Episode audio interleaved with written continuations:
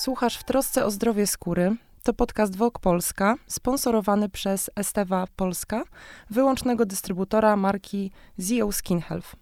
Ja nazywam się Maria Kowalczyk i mam dzisiaj zaszczyt gościć panią doktor Karolinę Kopeć-Pyciarz, doktor nauk medycznych, specjalistkę dermatolog i wenerolog z Wrocławia. Dzień dobry, pani doktor.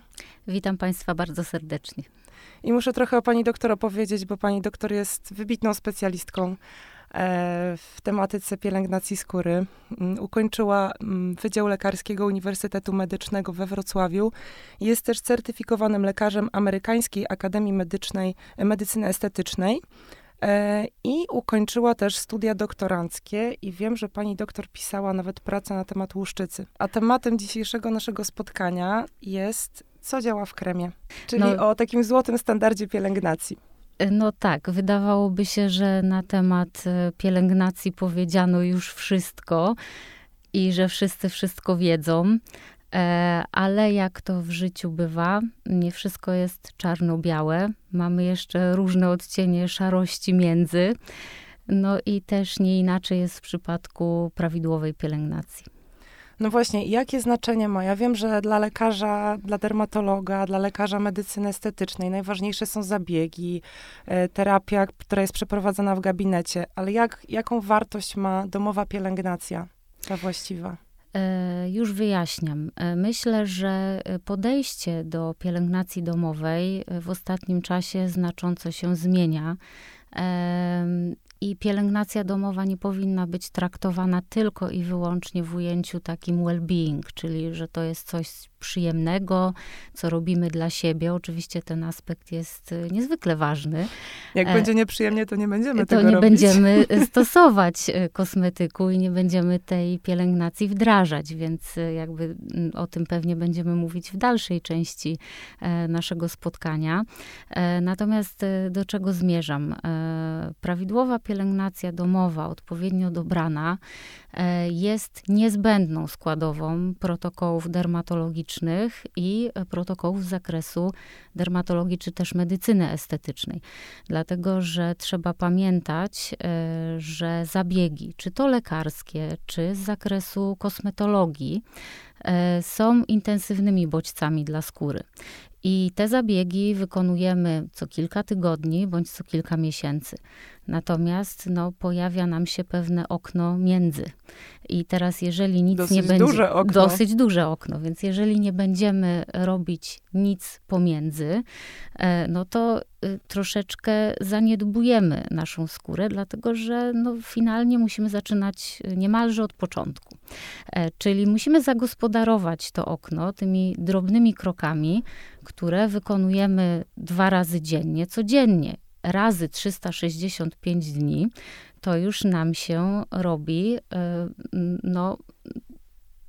coś fajnego. Czyli jeżeli sobie wyobrazimy, że pielęgnacja domowa oczywiście ma mniejszą intensywność niż zabiegi gabinetowe, ale jeżeli to jest proces powtarzalny, systematyczny, to po roku ziarnko do ziarnka, jak to się mówi, zbierze się miarka. Czyli w moim przekonaniu i według mojej wiedzy zabiegi gabinetowe, lekarskie, kosmetologiczne plus odpowiednia pielęgnacja domowa, to jest filar zdrowej skóry. Jeżeli chcemy spowolnić procesy starzenia, działać korekcyjnie, leczniczo, to nie możemy tej pielęgnacji ignorować. A po co mamy, po jakie składniki konkretnie mamy sięgać w tej domowej pielęgnacji? Bo jest takie spektrum, jest tyle informacji i też dezinformacji i w sieci, i w mediach, i krążą te informacje, nas tak naprawdę atakują zewsząd. I zwykły użytkownik, zwykły konsument już naprawdę nie wie, co jest skuteczne, co działa. Z drugiej strony też pojawiają się takie teorie, że kremy nie działają, bo nie przenikają przez warstwę rogową na skórkę. Tak. Więc właśnie chciałam pani doktor zapytać o konkretne substancje, których mamy poszukiwać w takiej codziennej pielęgnacji, żeby była skuteczna i żeby to okno tych 360, powiedzmy, dni, oprócz tych 5, kiedy jesteśmy pod skrzydłami dermatologa na zabiegach, żeby je wypełnić sensownie.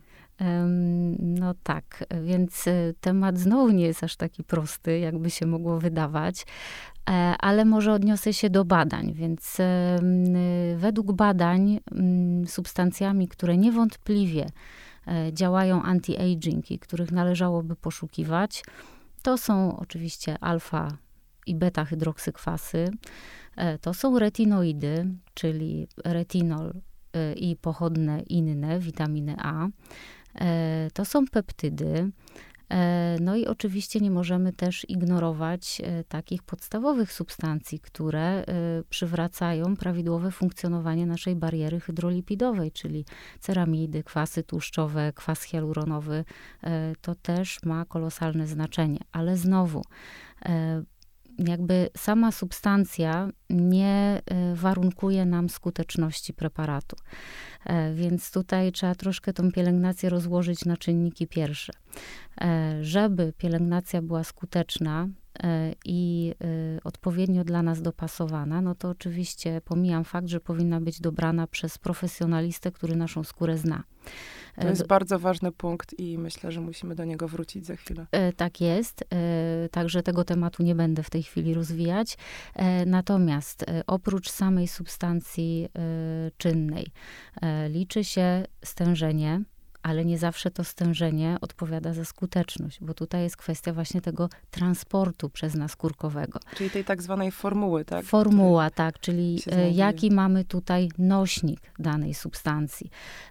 I to znowu podbija nam cenę, bo jeżeli mamy zaawansowany technologicznie nośnik, który gwarantuje nam przenikanie do głębszych warstw naskórka lub nawet do skóry właściwej, no to siłą rzeczy nie będzie to krem kręcony w garażu, czy własnymi siłami w kuchni, tylko to już jest technologia. Poza tym to, co jeszcze ma duże znaczenie, no to właśnie to podłoże, o którym powiedziałam. Czyli to, w czym zawieszony jest ten nośnik i substancja czynna. Jaką mamy konfigurację tych składników aktywnych, bo często działanie tych składników się wzajemnie wspiera. I w tej chwili bardzo dużo jest zaawansowanych technologicznie preparatów, w których znajdziemy kilka składników o udowodnionym działaniu anti-aging. Więc to też nam warunkuje cenę, ale dzięki temu no, mamy jeden produkt, który jest, no, można powiedzieć, wielofunkcyjny. My jesteśmy zwykłymi użytkowniczkami kremów. Czy my musimy się znać na chemii, na biotechnologii? Tak naprawdę chciałabym sięgając po krem, wiedzieć, że on jest dla mnie dobry. Czyli no to zrozumiałe, tak. Niezbędna jest ta konsultacja, o której pani doktor wspomniała. Tak, właśnie ta konsultacja uważam, że jest kluczowa, zwłaszcza dla pacjentów, którzy oczekują czegoś więcej, którzy mają skórę z problemami. Dlatego, że no, w tym gąszczu informacyjnym, gdzie wiemy, że no, istnieje reklama i według reklamy wszystko działa na wszystko, no życie takie nie jest, jak pokazuje też pewnie doświadczenie każdej z nas. Więc tutaj no, musimy skorzystać z wiedzy kogoś, kto się na tym zna. Za tą wiedzę, no niestety też trzeba zapłacić, bo ktoś w tym kierunku się kształcił. No to tak samo jak no, trudno, żebym ja jako lekarz znała się na przykład na hydraulice. Więc no, tutaj sięgam po opinię specjalisty. I podobnie jest tutaj.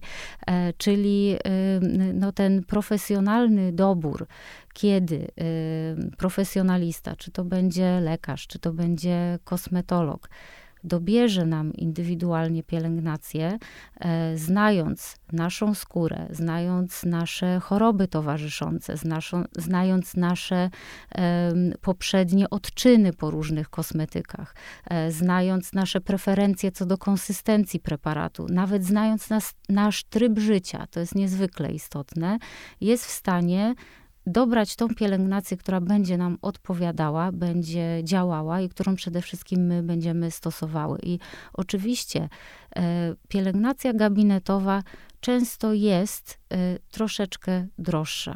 To są różne ramy kwotowe, od kilkudziesięciu złotych do kilkuset złotych. W porównaniu na przykład do cen preparatów gdzieś w sieci. W tej chwili wszystko możemy znaleźć taniej. Tylko ja uczulam na jedną rzecz. Nie mamy pewności, że preparat kupowany w sieci z dystrybucji masowej będzie przechowywany odpowiednio i będzie, powiedzmy, dostępny na przykład z polskiej dystrybucji, czyli w razie jakiegoś problemu z konsystencją, w razie problemu z odczynem, że będziemy mieli do kogo się zwrócić. Poza tym, no, ta różnica cenowa to jest kwestia tego doradztwa często, za które, no myślę, jeżeli dopłacimy te 20-30 zł, no to jest to tego warte. No właśnie, ale czy za ceną kremu, tak jak już pani doktor wspomniała o sposobie przechowywania chociażby tych składników w odpowiedni sposób, czy stoją właśnie koszty komponentów i w którym momencie, w jaki sposób mamy ufać, że płacimy za komponenty, za technologię, nie wiem, może za jakieś badania, które stoją za danym produktem, bo ceny czasami ścinają z nóg. Tak, to jest słuszna uwaga i oczywiście rynek kosmetyków jest bardzo szeroki. Ja sama, mimo że w temacie, można powiedzieć kolokwialnie, siedzę i się nim bardzo interesuję, to czasami pacjentki zadają mi pytanie o kosmetyki, których ja nie znam, bo osobiście nie próbowałam. I też to, że ja przeanalizuję skład danego kosmetyku, nie za wiele mi też powie. Musiałabym się w to zagłębić troszkę bardziej. Ale wracając do tego, co stoi za ceną, to tutaj też nie ma jednoznacznej odpowiedzi, ale powiem, co powinno za tą ceną stać. Czyli to, o czym powiedziałam już wcześniej, czyli przede wszystkim podłoże danego kosmetyku. To podłoże powinno mieć odpowiednie walory kosmetyczne, czyli być przyjemne w stosowaniu, szybko się wchłaniać, nie rolować, może nawet fajnie pachnieć. To wszystko zależy od tego, jakie mamy preferencje. I to jest ta cała masa kosmetyczna, w której zawieszone są później dodatkowe składniki aktywne. No i kolejnym kosztem preparatu są właśnie te składniki aktywne. Ich stężenie, nośnik, jakość, forma, postać chemiczna, to wszystko ma znaczenie. Idąc dalej, to jest opakowanie. Dobrze wiemy, że mamy kosmetyki, no, które mają popularne opakowanie, wykonane z materiałów niższej jakości, których design nie jest porywający. A kupujemy oczami. I również jeżeli mamy na półce kosmetyk, który wygląda pięknie, no to jest ten experience i my podświadomie częściej po taki kosmetyk sięgamy, chcąc nie chcąc. Natomiast to, na co zwracam uwagę, to to, że zazwyczaj ta cena opakowania nie stanowi lub nie powinna stanowić 1/10 kosztu całego kosmetyku. Ale musimy brać też pod uwagę oczywiście wydatki marketingowe marki. No tutaj często za takimi markami premium stoją znane twarze, które niekoniecznie są profesjonalistami, ale są to gwiazdy z pierwszych stron gazet. Ale to chyba jest odrębny temat na odrębny odcinek. Także to też należy brać pod uwagę, ale to dotyczy marek popularnych, które znajdziemy w większości dużych perfumerii. Natomiast ja bym chciała się odnieść do kosmetyków profesjonalnych, czyli takich, które są dostępne tylko w gabinetach i które są polecane przez lekarzy i kosmetologów. Tutaj najczęściej za tymi kosmetykami stoją profesjonaliści, lekarze, naukowcy, którzy firmują te preparaty swoim nazwiskiem, swoją wiedzą, swoim autorytetem. I tak jest na przykład w przypadku kosmetyków ZO Skin Health, bo tutaj za nimi stoi dr Zaino Baji, który jest uznanym autorytetem w środowisku dermatologicznym. To jest ekspert od terapii anti-aging, od terapii przebarwień. Też promuje podejście łączone do zabiegów. Ma za sobą wiele świetnych publikacji, książek, które ja osobiście też już dawno temu przerobiłam. I to jest też ta wartość dodana. Ale oprócz nazwiska musi być jeszcze coś więcej. My jako konsumenci chcemy, żeby preparat działał. Czyli jeżeli wydamy określoną kwotę pieniędzy... Ma nie tylko ładnie wyglądać na półce. Tak jest, to czegoś się spodziewamy po użyciu tego preparatu. Więc fajnie, jeżeli te efekty, które chcemy osiągnąć, są w jakiś sposób udokumentowane w formie badań klinicznych, bo wtedy wiemy, że to jest obiektywna forma sprawdzenia, czy dany preparat działa. Co innego badania ankietowe na 10-15 ochotnikach, którzy stwierdzają, że wydaje im się, że zmarszczki się spłyciły. No to nie jest dla nas wiarygodne z punktu widzenia naukowego, ale w ten sposób są jakby badane kosmetyki wprowadzane na rynek w większości przypadków. Natomiast trzeba sobie zdawać sprawę, że dobrze zaprojektowane i przeprowadzone badania kliniczne kosztują bardzo dużo pieniędzy. No i to też jakby później wpływa na cenę kosmetyku, ale wtedy mamy ten, w cudzysłowie, glejt, który potwierdza, że dany preparat ma to działanie, które deklaruje producent. Ja jednak się łapię na różne mody i trendy, pomimo że też się zajmuję bardzo długo już tym, czym się zajmuję, bo już 20 lat o kosmetykach, tak. A wciąż się nabieram właśnie na to, że coś na pewno przyniesie mi wspaniały efekt wygładzenia, rozświetlenia skóry i jeszcze usunie trącik i rozpieści i wiadomo, to nie, to jeszcze. Tak dobrze nie ma. No ale takim składnikiem jest pani doktor retinol i retinoidy, no tak. Bo ich powszechne zastosowanie jest, rzeczywiście mają szerokie spektrum działania retinoidy, ponieważ i leczą trądzik, i spłycają wspomniane zmarszczki, i wyrównują kolory skóry, są świetne w leczeniu przebarwień, same ochy i achy. I teraz ja patrząc właśnie z takiej innej pozycji, nawet nie użytkowniczki, tylko obserwatorki tego, co się dzieje na rynku, widzę, że ten retinol prawie wysypuje się z lodówki. On już jest we wszystkich formach i formułach podania. Jest w mgiełkach, w tonikach, w żelach do mycia twarzy, w balsamach do ciała nawet znalazłam retinoidy. I zastanawiam się, gdzie jest granica sięgania po retinoidy, ponieważ było nie było, one mają też działanie drażniące skórę. Jak we wszystkim zalecam umiar. W pewnych aspektach jestem maksymalistą, ale jeśli chodzi o pielęgnację, to nie ilość, a jakość. Czyli nie przesadzajmy z obecnością tego retinolu w naszych kosmetykach, czyli miejmy dobry jeden produkt retinolowy. Najlepiej, żeby to był właśnie produkt, który został poddany badaniom klinicznym, bo też wy jako konsumenci nie do końca będziecie w stanie stwierdzić na podstawie samego na przykład stężenia czy konsystencji, czy to jest produkt dla was. Poza tym pochodne witaminy A to jest temat szeroki, bo mamy oczywiście retinol, mamy kwas retinowy, mamy retinal, więc w tym wszystkim również można się zagubić. Nie każda postać jest dla każdego. Określone retinoidy mają swoje miejsce w lecznictwie, inne w pielęgnacji. Jedne dla skór łojotokowych, inne dla skór wrażliwych. Ale świetnie, że powstają nawet nowe substancje hybrydowe, które też rozpychają się na tym rynku retinoidów. Natomiast oczywiście one też mają badania kliniczne, ale najwięcej dalej ma retinol.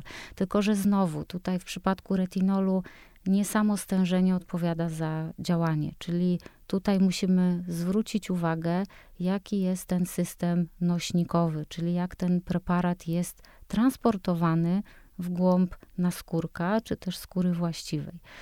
I na przykład w przypadku preparatów marki ZO Skin Health mamy takie 3 flagowe preparaty retinolowe.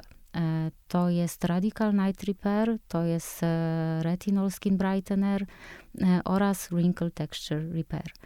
I te 2 pierwsze, o których powiedziałam, one mają wyższe stężenia niż ten 3.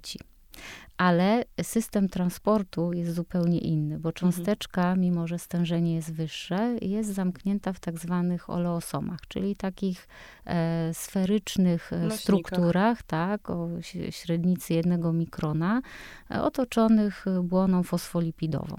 No i właśnie dzięki temu transportowi on jest bardziej powolny, czyli substancje czynne są uwalniane stopniowo do naskórka i to działanie głównie jest ograniczone właśnie do naskórka. Natomiast jeżeli będziemy mieli retinol w tak zwanej mikroemulsji, wtedy ten transport już jest zdecydowanie szybszy, czyli naskórek wychwyci nam mniej preparatu. Ja oczywiście stosuję tutaj skróty myślowe, nie będę tutaj wchodzić w całą tą... naukowe. Tak jest, historię. Natomiast z punktu widzenia właśnie pacjenta to przenikanie będzie głównie ukierunkowane na skórę właściwą, czyli tam, gdzie chcemy zadziałać na fibroblast, tam, gdzie chcemy zadziałać na tą macierz międzykomórkową, czyli na tak zwane glikozaminoglykany, bo jeszcze odniosę się do tego, że w naszym pojęciu retinol działa drażniąco i wysuszająco.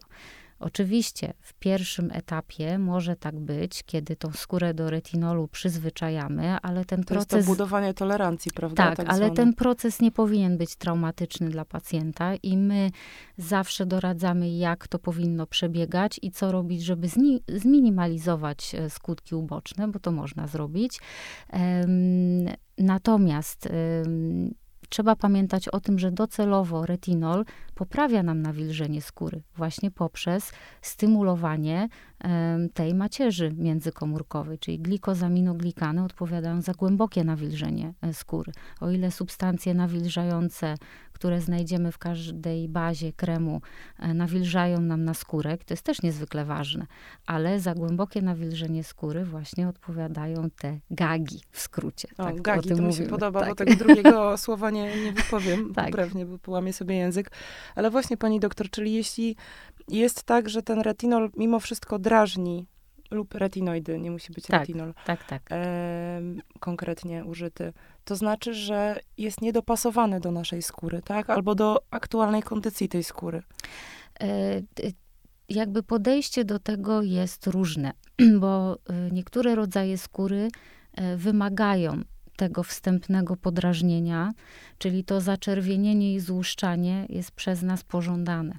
To nie dotyczy każdego pacjenta. Chcesz być piękna, musisz cierpieć. No coś w tym jest. Natomiast, nie lubię tego powiedzenia. Natomiast trzeba pamiętać, że niektóre problemy skórne, proces starzenia przebiega właśnie z tym stanem zapalnym, o którym powiedziałam i o tym się coraz bardziej mówi. Więc taka skóra w naszej nomenklaturze wymaga pewnego resetu. I ten stan zapalny i złuszczanie jest jedną ze składowych tego procesu, więc my nie zawsze się tego boimy, wręcz chcemy do tego doprowadzić, omawiając oczywiście tą terapię z pacjentem, bo z reguły to nie jest jakaś duża trauma, o ile leczenie jest prowadzone przez specjalistę. Tak jest. No dobrze, zostawiając na chwilę retinoidy, rozumiem, że budujemy tolerancję, ale według zaleceń lekarza.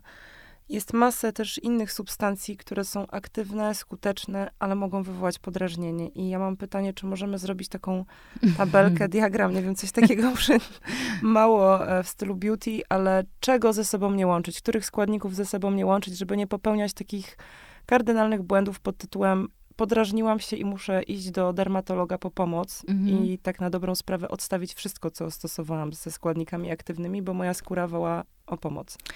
No znowu tak się z reguły dzieje, kiedy pacjenci dobierają pielęgnację sami, bo to też, jak wspomniałam na samym początku, nie jest takie czarno-białe, bo oczywiście przyjęło się, że nie łączymy ze sobą kosmetyków o potencjale drażniącym, czyli zawierających na przykład kwasy, retinoidy, kwas askorbinowy, czyli to są substancje, które mogą działać drażniąco, czyli teoretycznie w jednej rutynie pielęgnacyjnej nie powinniśmy ich stosować. A kwas askorbinowy to jest witamina C. Tak, witamina C, dokładnie. Czysty kwas askorbinowy może podrażniać.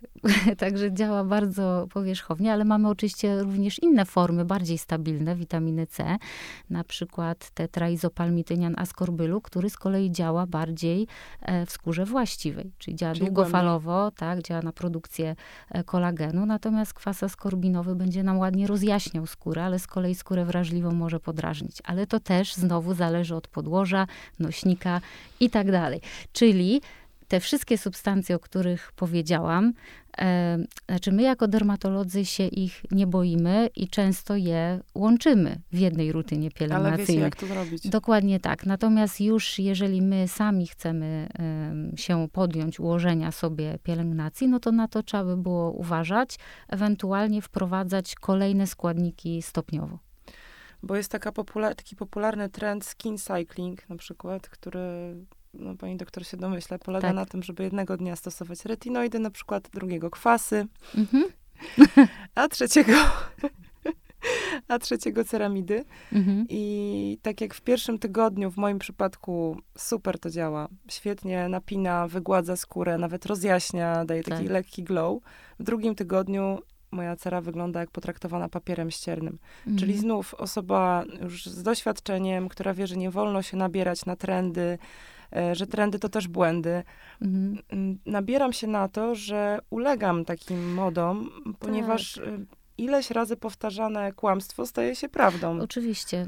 To dotyczy i pielęgnacji, i zabiegów z zakresu medycyny estetycznej, różnych terapii dermatologicznych. W tej chwili dostęp do informacji jest bardzo łatwy. Tylko że laik, czyli każdy przeciętny odbiorca tych informacji, nie jest w stanie odróżnić przysłowiowych ziaren od plew. Zawsze, jeżeli są wątpliwości, warto zapytać się prowadzącego dermatologa. I nasi pacjenci o tym wiedzą, bo nieraz tak się zdarzyło, że gdzieś tam zboczyli z obranego kursu. No i to się zawsze kończy źle. Ja zawsze mówię pacjentom, ja nie zabraniam eksperymentowania z pielęgnacją, bo zwłaszcza dla nas kobiet to jest pewien fan, zabawa, tak jak eksperymentujemy z fryzurami, zmieniamy fryzjerów na przykład, zmieniamy kolor włosów, paznokci i tak dalej. Chcemy próbować nowych rzeczy i to nie jest nic złego. Tylko zawsze mówię, zadać to jedno pytanie, czy to będzie dobry produkt dla mnie. I to rozwiązuje sytuację. Więc kto pyta, nie błądzi. To jest taka prawda, która... I nie ma głupich pytań, prawda? Tak jest. Dokładnie to też zawsze pacjentom mówię.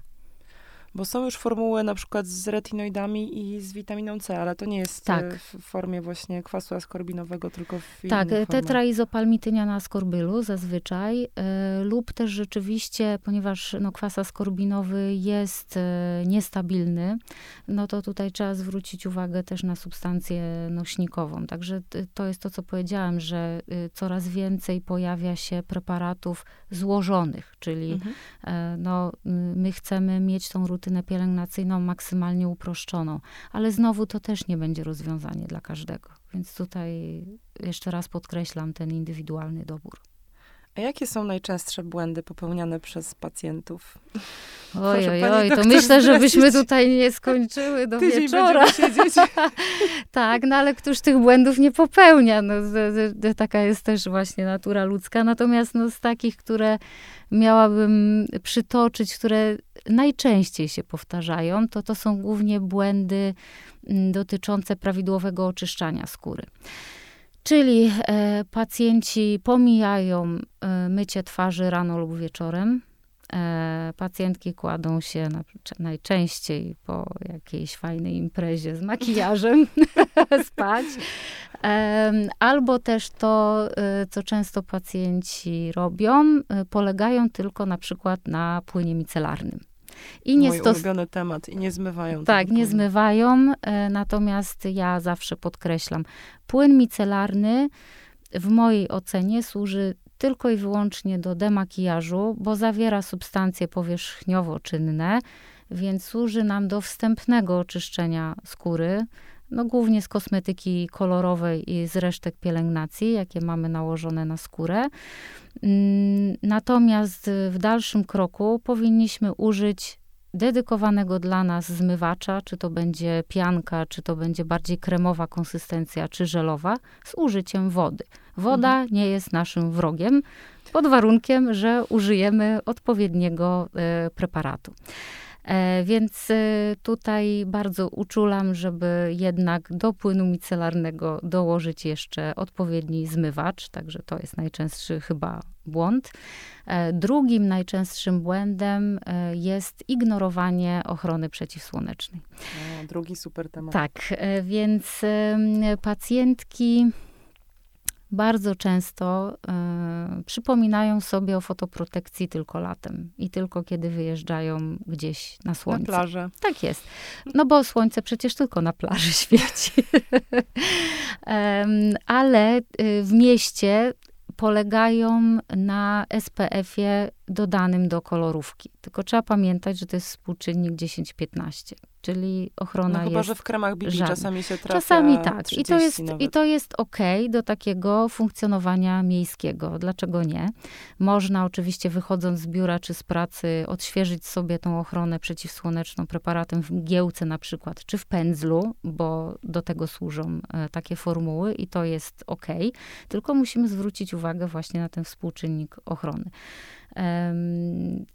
Także słońce operuje z taką samą siłą wszędzie, czy wykonujemy prace przydomowe w ogródku, czy wyjdziemy na spacer w środku dnia, czy jesteśmy na plaży. Czy siedzimy na home office, prawda, bo słońce tak. też operuje przez okno. Tak, więc jeżeli ten home office lubimy tutaj odbywać przy dużym oknie, gdzie jest duże nasłonecznienie, to też nie możemy tej ochrony przeciwsłonecznej ignorować, bo co prawda większość UVB nam szyba zatrzyma, ale UVA operuje dalej.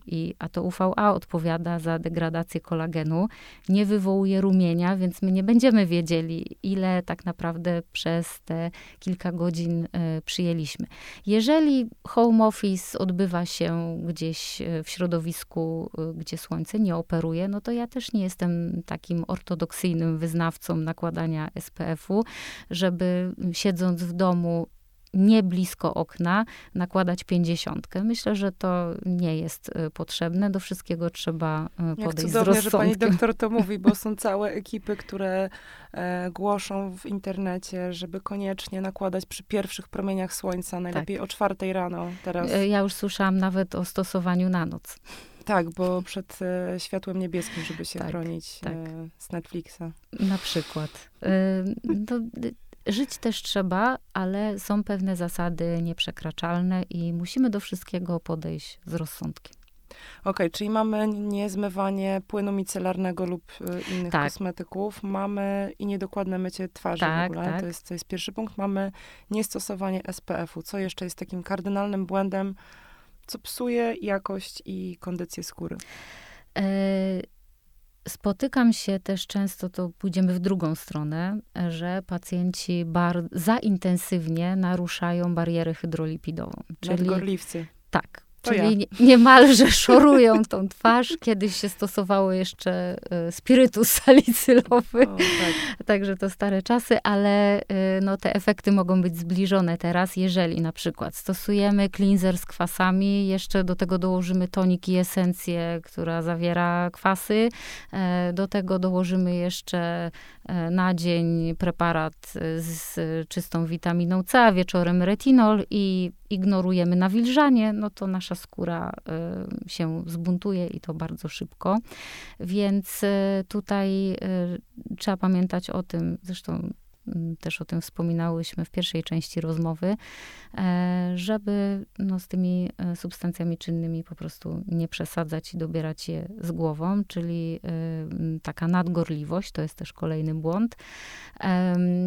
To, co też się czasami zdarza, to minimalistki pielęgnacyjne, smarując się po kąpieli balsamem do ciała, płynnie przejeżdżają na twarz, czyli...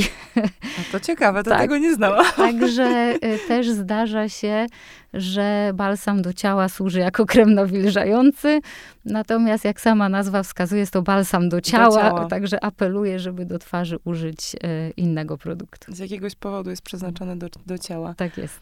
A właśnie, to zaczerwienienie skóry, o którym pani doktor wspomniała, to takie starzenie właśnie na podstawie obserwacji, że skóra jest zaczerwieniona, czyli ten inflamaging. Tak. Może też być tak na dobrą sprawę wywołany stosowaniem nadmiaru substancji?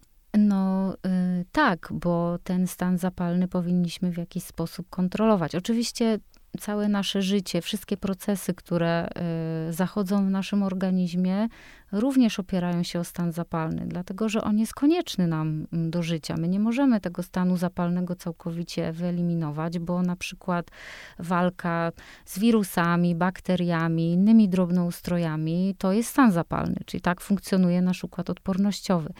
Ale w miarę możliwości no, nie powinniśmy dostarczać tej skórze dodatkowych bodźców. Czyli atrakcji jeszcze więcej niż ma. Dokładnie tak. Czyli są oczywiście wybrane przypadki, gdzie my chcemy ten stan zapalny wywołać, żeby osiągnąć pewien efekt kliniczny, no ale to znowu nie powinno odbywać się codziennie i 2 razy dziennie, no bo nasza bariera naskórkowa tego nie wytrzyma, a 2, no skóra będzie ścieńczała, pergaminowa, zaczerwieniona, będzie dyskomfort, więc to jakby tutaj apeluję o rozwagę. Ale czy zdarza się, że nadużywamy zabiegów? Eksperymentujemy z zabiegami dermatologicznymi i kosmetologicznymi, które się de facto wykluczają. Zdarza się tak? Oczywiście. I nie informujemy na przykład przychodząc do dermatologa, że zrobiłyśmy sobie jakąś procedurę? No właśnie. Ja zawsze przekazuję swoim pacjentkom, że niezwykle ważna jest szczerość. Bo znowu to, o czym powiedziałam wcześniej, czyli ja wiem, że pacjentki mają potrzebę nabycia nowego preparatu pielęgnacyjnego, czasami spróbowania innego zabiegu, który na przykład ja odradzam, ale koleżanka bardzo zachwala, więc pacjentka zrobi go sobie w innym miejscu. Okej, tylko o tym powiedzmy, bo to wpływa na cały ten proces opieki, który ja prowadzę. Więc to, jeżeli to się co jakiś czas zdarza, to jakby jesteśmy w stanie to wszystko przeskoczyć. To nie jest jakiś grzech ciężki, ale ważna jest ta szczerość. I jeszcze raz podkreślam tutaj rolę konsultacji, bo tak jak w przypadku pielęgnacji, tak w przypadku zabiegów, czy kosmetologii high-tech, czy zabiegów z zakresu medycyny estetycznej, nie wszystko jest dla wszystkich. Czyli to, że dany krem pomógł koleżance, dany zabieg spowodował, że wygląda 5 lat młodziej, to nie znaczy, że on będzie dobry dla was. Może się akurat zakochała i dobrze wygląda. Na przykład. Tak, no na nasz wygląd wpływa wiele rzeczy. Hormony, no nie będę wymieniać dalej, ale to, w jakim jesteśmy okresie życia, czy mamy dużo sytuacji stresowych, jaki jest nasz status hormonalny, czy mamy choroby towarzyszące, jakie leki bierzemy. Skóra, czy odpoczywamy. Dokładnie. Skóra jest bardzo skomplikowanym organem. Jest to też narząd immunologiczny, więc dlatego wszystko to, co robimy, wymaga cierpliwości i rozwagi i systematyczności. Zresztą tak jest ze wszystkim, z opieką stomatologiczną, z dietą, z doborem ćwiczeń. To dotyczy każdego aspektu naszego życia, ale chciałabym przypomnieć, że przede wszystkim dotyczy to właśnie dbałości o skórę. I wracając do tej konsultacji. Konsultacja pozwala pacjentowi zaoszczędzić pieniądze. Paradoksalnie, bo gabinet nie zarabia na tej konsultacji. U nas, w mojej klinice, każdy pierwszorazowy pacjent obligatoryjnie przechodzi konsultację. My nie zapisujemy pacjenta na zabieg, który on sobie wymyślił, bo to jest pierwszy krok do tego, żeby pacjentowi po prostu zaszkodzić. To nie jest wybór koloru lakieru do paznokci. To jest znowu wracamy do paznokci. Tak, no bo to jest taki wdzięczny temat. Tak, temat. I kolor łatwo zmienić. I nie ma ciężkich konsekwencji. Dokładnie tak. Także ta konsultacja pozwala dobrać zabiegi indywidualnie i zaoszczędzić wydane pieniądze na zbędne procedury i wybrać z tego ogromu oferowanych zabiegów, tylko te, które realnie będą stanowiły dla nas benefit. Dlatego ta konsultacja jest niezwykle ważna i pacjenci do tej pory byli przyzwyczajeni do tego, że albo tej konsultacji nie ma, albo ona jest przeprowadzona po łebkach przy okazji zabiegu. To do niczego nie prowadzi. Przed zabiegiem, nie, to nie wystarczy. To absolutnie nie wystarczy. Jeżeli poszukujemy jakości medycznej, ta konsultacja musi być. I to jest tak samo szeroka wiedza, jak konsultacja nie wiem, u specjalisty ortopedy, czy jak konsultacja stomatologiczna. To też wymaga zebrania szczegółowego wywiadu, oceny stanu skóry, zebrania wszystkich procedur, które były do tej pory wykonywane, czasami przeprowadzenia dodatkowych badań, tak, na przykład USG twarzy. Także to jest proces kompleksowy. Jeżeli pacjent chce być indywidualnie zaopiekowany od A do Z, to naprawdę bez tej konsultacji się nie da. To jest tylko udawanie, że się coś robi. No i też liczy się ta szczerość, o której pani doktor wspomniała, żeby powiedzieć. Tak, to zdecydowanie, dlatego że... o zabiegach, które się robiło gdzieś indziej. Bo brak tej szczerości zemści się tylko i wyłącznie na pacjencie. Więc to trzeba, jak u lekarza, jak na spowiedzi, trzeba po prostu wymienić wszystko, bo to warunkuje nasze dalsze kroki, tak żeby były bezpieczne i skuteczne. No właśnie, a między tymi zabiegami, bo już trochę o tym na początku mówiłyśmy, czy są obecne teraz dostępne na rynku, i pytam jako osoba z atopowym zapaleniem skóry i lecząca trądzik przez wiele, wiele lat, czy są takie kosmetyki, które możemy w ciemno stosować, uznając, że one nam krzywdy nie zrobią? Bo krążą różne nazwy kosmetyków. Są dermokosmetyki, kosmoceutyki, tak. Nutrikosmetyki, cudawianki, a tak naprawdę... Czy są takie, które nie szkodzą? No tak, w obecnych czasach na wszystko znajdujemy nazwy dodatkowe, natomiast no, to nie są żadne nowości. To nazwy podobnie, i hasztagi. Tak, i to podobnie jak na przykład ze stymulatorami, prawda? To nie jest nic nowego, to robimy od bardzo wielu lat. No, ale wracając do tych kosmetyków. Rzeczywiście za takie bezpieczne preparaty uchodzą kosmetyki apteczne. Czyli tak zwane dermokosmetyki. Dlatego, że to są preparaty o bardzo prostych składach. Tych składników aktywnych nie jest zbyt dużo, więc nawet jeżeli pacjent miał w przeszłości jakieś odczyny alergiczne, to jesteśmy w stanie tak dobrać produkt, żeby ominąć nawet najbardziej popularny składnik, tak żeby tych odczynów nie wywołać. Są to też preparaty, które przechodzą badania i no, można uznać, że one są dla każdego. Tylko też nie można po nich oczekiwać spektakularnych efektów. Czyli one mają głównie taki cel, żeby nam wspomagać lecznictwo dermatologiczne, żeby niwelować skutki uboczne tego leczenia. Natomiast one nie mają takich składników aktywnych też z premedytacją. Dlatego, że jeżeli pacjent pójdzie do apteki i kupi sobie preparat na przykład z wysokim stężeniem retinolu, a ma atopowe zapalenie skóry, ale zapragnie się odmłodzić, no to niestety będzie tutaj problem. Nie chcę być gorszy. Więc preparaty z nowoczesnymi składnikami aktywnymi o wysokim stężeniu, które mają wywołać określony efekt kliniczny, wręcz zbliżony do leczenia miejscowego, powinny być ordynowane przez po prostu specjalistę. Ale cała ta pielęgnacja dookoła może być oczywiście uzupełniona o tak zwane dermokosmetyki ze względu na prosty i bezpieczny skład. Właśnie i dermokosmetyki nie zawierają też często substancji zapachowych, olejków eterycznych. Które najczęściej uczulają. Które podrażniają, właśnie wywołują reakcje kontaktowe. Bo też częstym takim skutkiem ubocznym stosowania takiej dużej ilości nowości, hitów z internetu i tak dalej są właśnie odczyny alergiczne, o czym jeszcze nie wspominałyśmy. Że z jednej strony jest podrażnienie, ale te właśnie odczyny, takie stany zapalne i alergiczne też się pojawiają jako efekt najczęściej uboczny. Z praktyki takie problemy pojawiają się w przypadku tak zwanych kosmetyków naturalnych, mieszanych przez pacjenta w domu na przykład. To jest bardzo częste, więc tutaj zalecam ostrożność. Czyli nie robić kremów w mikserach domowych. No to nie mogę niczego zakazać, ale no, gorliwość z rozsądkiem. Pani doktora, olejki właśnie, bo olejki też są popularne. Tak, no i to wszystko zależy od tego, jaki rodzaj olejku, bo nie każdy nada się do skóry łojotokowej. Pamiętajmy, że to jest dokładanie frakcji tłuszczowej.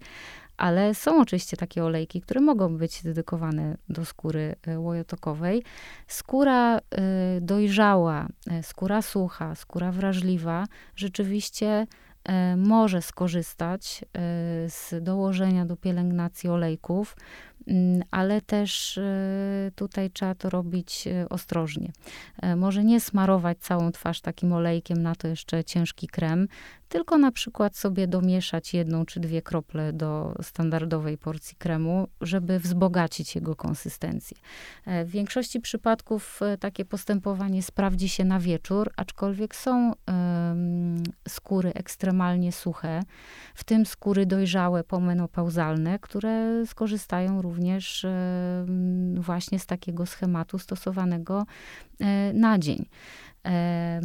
Bardzo często pacjenci ze skórą łojotokową, skłonną do zanieczyszczeń, zgłaszają się do dermatologa z zaostrzeniem trądziku po masażach twarzy, wykonywanych właśnie na olejkach, które nie były dobrane do rodzaju skóry. Więc niestety no tutaj ten stan zapalny się nasila, no i w ogóle cała ta kaskada, która w trądziku występuje. I ulega. Kolejki pacjentów ustawiające się do... Tak jest, więc tutaj też ostrożnie. Zresztą to może dotyczyć również skóry nie tylko twarzy, ale i pleców na przykład, dekoltu. Albo dekoltu, prawda? Bo bo tam jest dużo gruczołów łojowych, więc to jakby nie jest też nic dziwnego. Jak powinna wyglądać taka prawidłowa pielęgnacja dzienna i wieczorna? To, czego każda skóra potrzebuje, to jest oczyszczanie rano i wieczorem. Preparatem według preferencji i rodzaju skóry. Czyli tych cleanserów na rynku mamy bardzo dużo. Oczyszczamy skórę rano i wieczorem. Wieczorem jeszcze dodatkowo warto skórę wstępnie oczyścić. Czy to płynem micelarnym, czy mleczkiem, czy też takimi olejkami, które zamieniają się w emulsję. To są też fajne preparaty wywodzące się z tej pielęgnacji koreańskiej, x-etapowej. I te przyjemne. Tak, dokładnie. Więc jak najbardziej, jeżeli pacjentka stosuje makijaż, to warto stosować to oczyszczanie dwuetapowe, nawet jeżeli tego makijażu nie nakładamy w ciągu dnia, to jednak musimy zmyć SPF, musimy zmyć preparaty pielęgnacyjne inne, które nakładałyśmy, czy to będzie krem, czy serum. Ale oprócz tych resztek preparatów pielęgnacyjnych trzeba pamiętać o tym, że na naszej skórze osiada, czy zostaje w zasadzie film z wytworu naszych gruczołów łojowych, czyli sebum, którego składowe w ciągu dnia ulegają utlenieniu, ale też no, żyjemy w warunkach, w jakich żyjemy, czyli na naszej skórze niezbyt dodatkowo tak osiadają zanieczyszczenia z ulicy. Czyli te drobne pyły zawieszone, tak zwany smog. I jak się okazuje, właśnie te drobne pyły w połączeniu z UV bardzo nasilają stan zapalny. I na to są badania. I ten inflammaging. Czyli... Tak jest. No i oprócz tego wszystko, co na tej ulicy się znajduje, no nie chcemy razem z tym wszystkim kłaść się spać. Zresztą o tym mówi nasza znana kosmetyczka gwiazd, Joanna Czech, nie zabieraj ulicy do domu. Ja się z tym całkowicie zgadzam. Czyli no to oczyszczanie jest niezwykle ważne dla zdrowia skóry. Tego nie możemy pominąć. Dobry krem niekoniecznie musi być inny na dzień i na noc, ale to powinien być taki krem, którego stosowanie sprawia nam przyjemność. Czyli konsystencja jest dobrana do potrzeb skóry. Skóra łojotokowa wymaga lżejszych konsystencji. Skóra sucha, wrażliwa, tych konsystencji powinniśmy poszukiwać bogatszych. No i oczywiście ochrona przeciwsłoneczna, no to jest takie bazowe trio. Natomiast do tego trio jeszcze bym chciała dodać od wieku 30 plus wyżej odpowiedni preparat, który będzie miał działanie stymulujące lub ochronne. Czyli albo substancje o działaniu anti-aging, albo substancje, które działają przeciwzapalnie, czyli na przykład antyoksydanty. I najczęściej te preparaty mają formę serum, które nakładamy pod krem. Wyszło mi 5 produktów. Nie wiem, czy się rachunek zgadza. I rzeczywiście te 5 produktów to jest taka baza, którą każda z nas powinna mieć. A czy zmienia się w ciągu roku, czy tak naprawdę to jest zbędne? pielęgnację należy zmieniać, dlatego że tak jak w przypadku zabiegów, które zalecamy pacjentom z tytułu profilaktyki, czy też odwracania procesów starzenia, skóra lubi być stymulowana w różny sposób. Nie ma jednego zabiegu, jednego kosmetyku, który nam odpowie na wszystkie nasze potrzeby. I dlatego warto rzeczywiście tą pielęgnację zmieniać, oczywiście w porozumieniu z lekarzem czy kosmetologiem, który nas po prostu prowadzi. Ale nasza skóra, zwłaszcza kobieca skóra, zmienia się nawet w ciągu miesiąca. No właśnie. Same wiemy, że jest taki moment, kiedy skóra wygląda super, a za chwilę wygląda gorzej. Kiedy bardziej się świeci, kiedy jest pięknie zmatowiona, kiedy jest bardziej nawilżona i mniej nawilżona. Także tutaj każdy świadomy konsument pielęgnacji doskonale już tą swoją skórę zna. Ja i sama reaguje tak naprawdę w zależności od jej potrzeb i kondycji. Dokładnie tak. Ja sama mam w domu 2 cleansery. Jeden, który w moim odczuciu domywa lepiej, pozostawia takie odczucie odświeżenia i to wtedy, kiedy moja skóra przetłuszcza się bardziej, a drugi mam łagodniejszy, który stosuję albo po zabiegach, po złuszczaniach, albo w momentach, kiedy czuję, że ten deficyt nawilżenia jest większy. Ale to już jest postępowanie dla zaawansowanych użytkowników pielęgnacji. Zdecydowanie można wybrać produkt uniwersalny, więc to nie jest tak, że każdy musi mieć 2 cleansery, 3 sera, 5 kremów i tak dalej. Absolutnie nie, ale podaję to jako przykład, że po prostu potrzeby naszej skóry się zmieniają. A jeśli chodzi o pory roku, no to oczywiście to też ma kolosalne znaczenie. Raczej nikt, nawet posiadaczka skóry suchej, nie lubi bardzo obciążających, bogatych konsystencji latem. No bo po prostu ani się makijaż nie trzyma, nie czujemy się też z tym komfortowo, więc takie cięższe konsystencje zostawiamy sobie na porę nocną, kiedy jest już chłodniej.